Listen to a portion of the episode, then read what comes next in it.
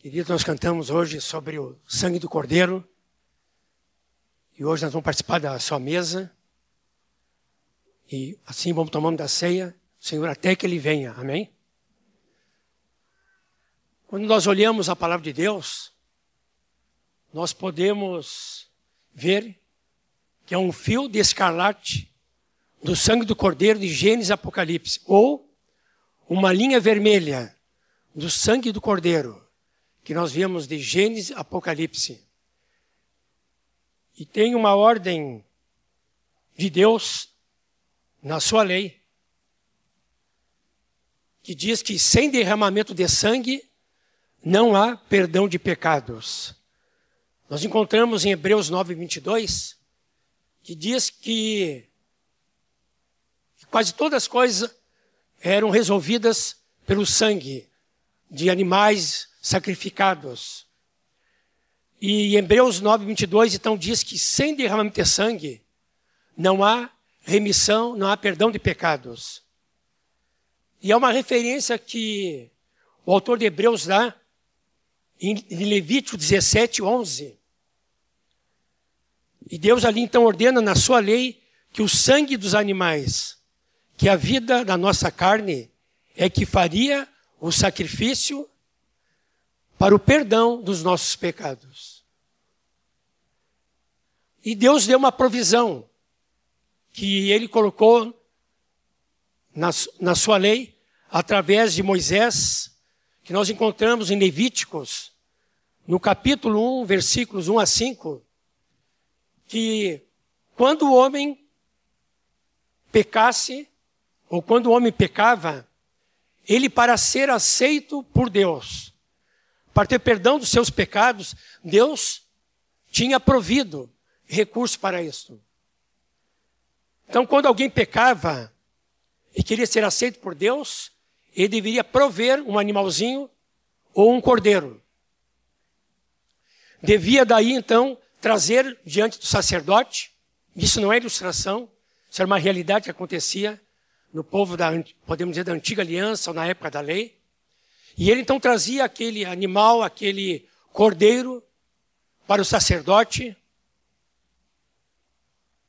o sacerdote fazia que ele impusesse as mãos sobre o animalzinho, e ali a confissão dos seus pecados, e acontecia então que os seus pecados iam para este animalzinho, esse cordeiro, que tomava os pecados dessa pessoa que então ali estava confessando os seus pecados diante do sacerdote.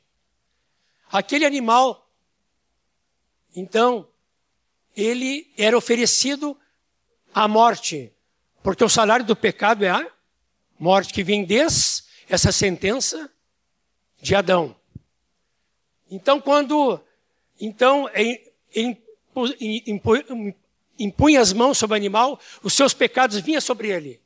E aquele animal então era oferecido para ser morto. Mas interessante, no lugar do pecador.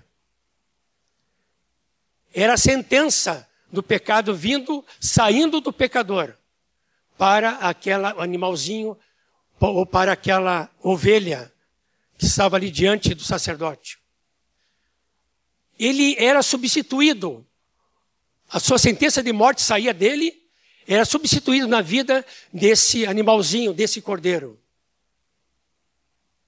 E logo após isso, então, esse animal, esse cordeiro, era morto, o seu sangue era derramado para perdão dos pecados.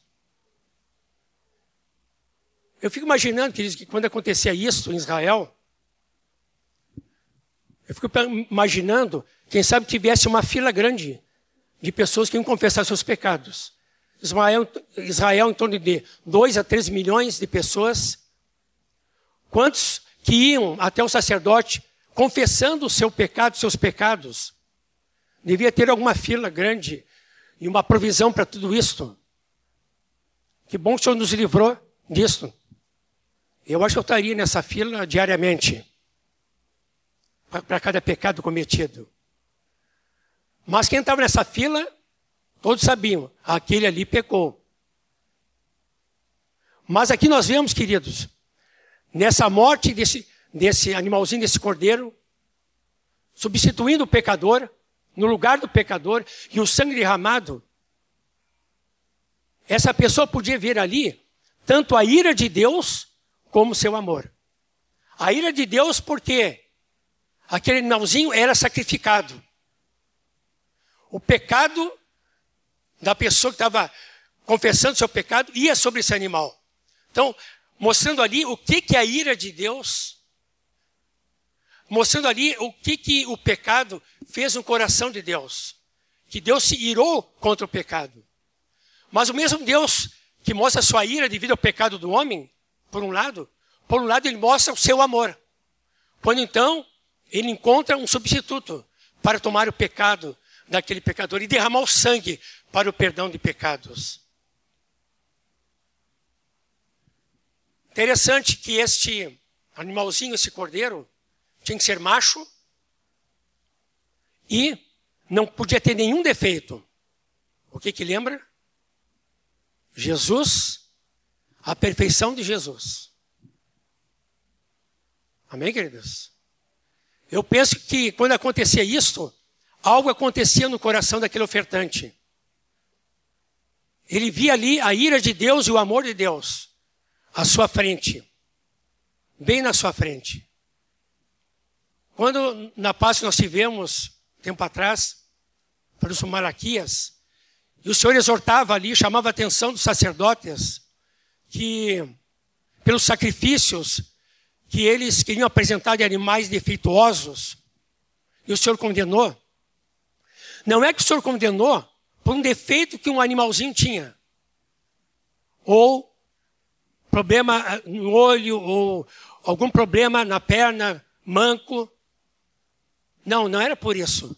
É porque os animais apresentados diante de Deus para o sacrifício, na antiga aliança, na época da lei, tinha que ser um animal sem defeito, perfeito, porque apontava para o Senhor Jesus, o Cordeiro de Deus.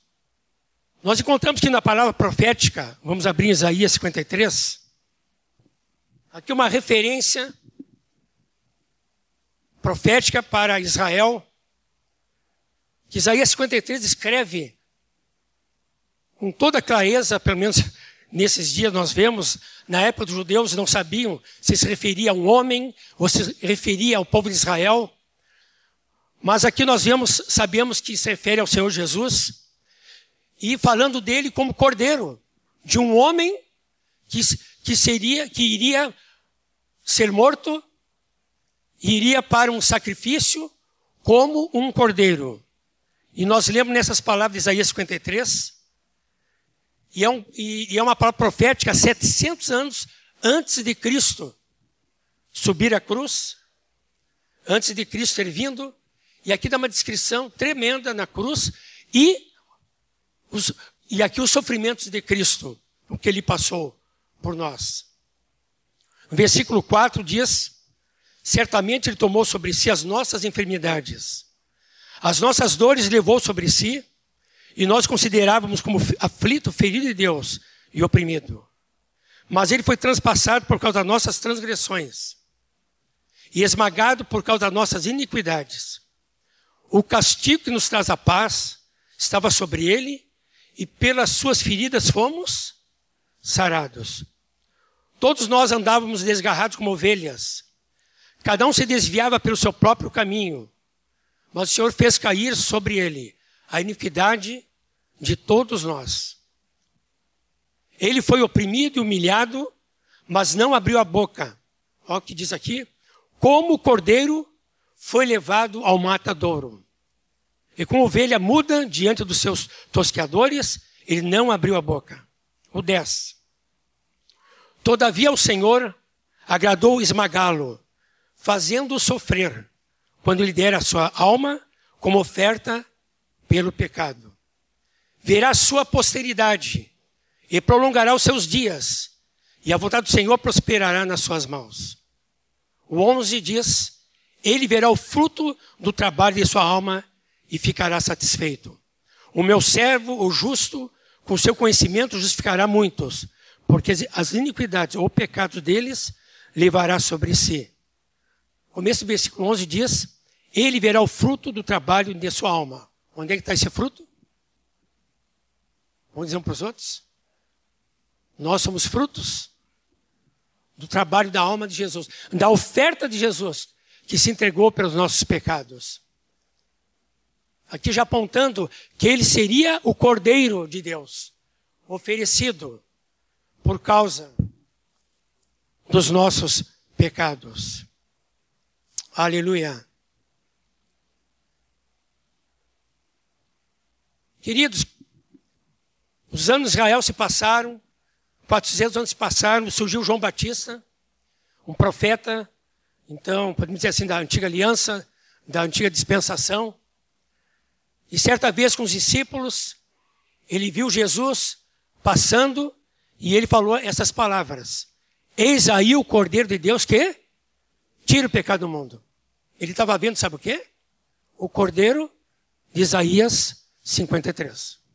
Ele teve revelação que Jesus era o Cordeiro de Deus que tira o pecado do mundo, que tira os nossos pecados. Um contraste aqui com Romanos 5,12, diz assim: por um só homem entrou o pecado no mundo. Por meio de quem? De Adão. E pelo pecado a morte, a morte assim a morte passou a todos, porque todos pecaram. Por Adão entrou o pecado no mundo. Mas por Jesus, o pecado foi tirado. Louvado seja o Senhor. Entrou por um homem e saiu pelo outro homem. Se foi por um homem que entrou o pecado no mundo, Deus é justo. Por um outro homem, o pecado deveria ser tirado, e foi tirado em Jesus. O Cordeiro de Deus, que tira o pecado do mundo, que tirou os nossos pecados. Amém, queridos? Pelo seu sangue precioso. Quero citar aqui três textos. E a expressão que fala por significa no lugar de. Romanos 5,8 diz: Mas Deus prova, quem sabe de qual para dizer? Mas Deus prova o seu próprio amor para conosco, fato de ter Cristo Jesus morrido por nós, sendo nós ainda pecadores. Ele morreu por nós, ou seja, no nosso lugar. Glória ao Senhor. 2 Coríntios 5, 21 diz: Mas aquele que não conheceu o pecado, Deus o fez pecado por nós, o nosso lugar, para que nele nós fomos feitos justiça de Deus. Lembrando aqui a ceia, queridos. 1 Coríntios 11, 23 a 24. A 26, eu vou destacar depois com um versículo, que diz que Jesus pegou um pão e, tendo dado graças, o partiu e disse: Isso é o meu corpo que é dado por vós, no vosso lugar, no lugar de vocês. Façam isso em memória de mim. Pegou também o cálice, dizendo: Esse cálice é a nova aliança, no meu sangue. Façam isso todas as vezes que o beber, em memória de mim. Porque todas as vezes que comerem esse pão e beberem do cálice, vocês anunciam a morte do Senhor até que ele venha. Três vezes aqui tem outros textos também que fala que Jesus morreu por nós. Jesus morreu no nosso lugar. Glória ao Senhor Jesus. O Senhor é bom, queridos. Eu quero fazer uma representação para os irmãos. Na antiga aliança, na lei, o sangue para perdoar nossos pecados, ele era coberto. Davi mesmo, na sua oração de confissão de pecado, no Salmo 32, ele disse, o Senhor cobria os seus pecados. O sangue era coberto mas não era removido. O pecado era coberto. O sangue, vamos dizer assim, o sangue cobria, o, o sangue dos animais cobria os pecados, mas não removia. Por quê? Estava esperando uma nova aliança, uma aliança maior, uma aliança superior, que então não viesse a encobrir com seu sangue os nossos pecados, mas viesse, o quê? Remover. Então Cristo veio e Cristo não cobriu nossos pecados, ele removeu os nossos pecados. Esse é o sangue do Cordeiro, queridos. Foi removido os nossos pecados pelo seu sangue. Essa é uma diferença da, da, da lei, ou da antiga aliança, para a nova aliança. É uma aliança superior, é uma aliança maior, é uma aliança que, se nós confessarmos nossos pecados, o Senhor perdoa nossos pecados e nos purifica de todo mal. É uma aliança que nos dá segurança. O Senhor só não é mediador da nova aliança, no seu sangue, mas ele sabe o que é? Ele é fiador. Ele é que mediou com seu sangue.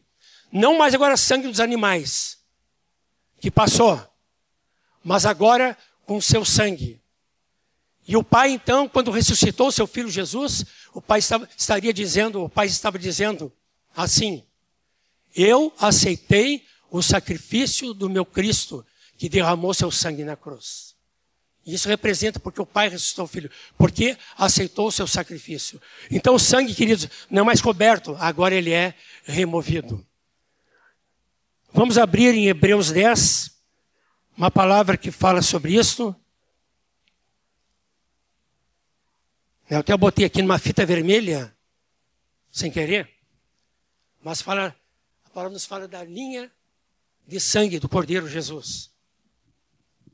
E nos versículos 11, 12 e uma parte e o 14 de Hebreus 10 assim lemos: Ora, todo sacerdote se apresenta dia após dia para exercer o serviço sagrado e oferecer muitas vezes os mesmos sacrifícios que nunca jamais podem remover pecados. Jesus, porém, tendo oferecido para sempre um único sacrifício pelos pecados, assentou-se à direita de Deus. E o 14. Vamos ler junto o 14? Porque com uma única oferta aperfeiçoou para sempre os que estão sendo santificados. Queridos, a obra de Cristo, derramar do seu sangue pelos nossos pecados, ele como Cordeiro de Deus, o, o seu sacrifício é único perfeito e eterno. Esta é a nossa segurança. Amém? E vamos encerrar lendo Hebreus 10, versículo 19 até o 25. Uma palavra que, mediante essa obra de Cristo, mediante o dia que se aproxima, que ele vem, que nós podemos nos animar, podemos nos edificar, podemos ser fortalecidos mediante as lutas que passamos, essa semana e semanas que já passamos, e podemos agora, queridos, tirar os olhos do chão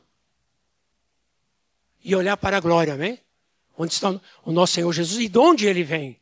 No Apocalipse fala de Jesus como cordeiro, aquele que nós vamos olhar para a eternidade, sempre contemplá-lo, amá-lo e adorá-lo pela por toda a eternidade. Devemos tirar do temporal, do mundo, das lutas, aflições, provações, dores, medos, e olhar para cima, para o alto, de onde vem o nosso amado Senhor Jesus. Porque a sua obra da cruz foi consumada. E vivo ele está. Vamos ler juntos então? Portanto, meus irmãos, tendo ousadia para entrar no santuário, pelo sangue de Jesus, pelo novo e vivo caminho que ele nos abriu por meio do véu, isto é, pela sua carne, e tendo um grande sacerdote sobre a casa de Deus, aproximemo-nos com um coração sincero, em plena certeza de fé, tendo o coração purificado de má consciência e lavado o corpo com água pura. Guardemos firmes a confissão da esperança sem vacilar, pois quem fez a promessa é fiel cuidemos também de nos animar uns aos outros no amor e na prática de boas obras. Não deixemos de nos congregar, como é costume de alguns. Pelo contrário, façamos demonstrações, que diz no final, ainda mais agora que vem, que vocês veem que o dia se aproxima. O Senhor breve e bem. Amém, queridos? Vamos ficar de pé, vamos orar. Os irmãos que nos ajudam na ceia, venham aqui à frente. Todos que nos ajudam. Vamos orar então, enquanto os irmãos vêm. Os irmãos estão vindo também, já vêm orando também. Vamos cada um individualmente agradecer por essa obra tremenda e grandiosa de Jesus. Pela sua vida, sua obra, que foi consumado na cruz do Calvário. Aleluia. Aleluia, Senhor Deus. Vamos renovar, queridos. O Senhor tem uma aliança, nova aliança conosco, que Ele fez diante do Pai, para o perdão de nossos pecados, e sermos com o Pai reconciliados. Ele já tem essa aliança conosco. Vamos renovar nossa aliança para com Ele, amém? Cada um. Como diz Pedro, não vamos esquecer da purificação dos nossos pecados de outrora. E crer nessa obra de Jesus. Ele removeu os nossos pecados.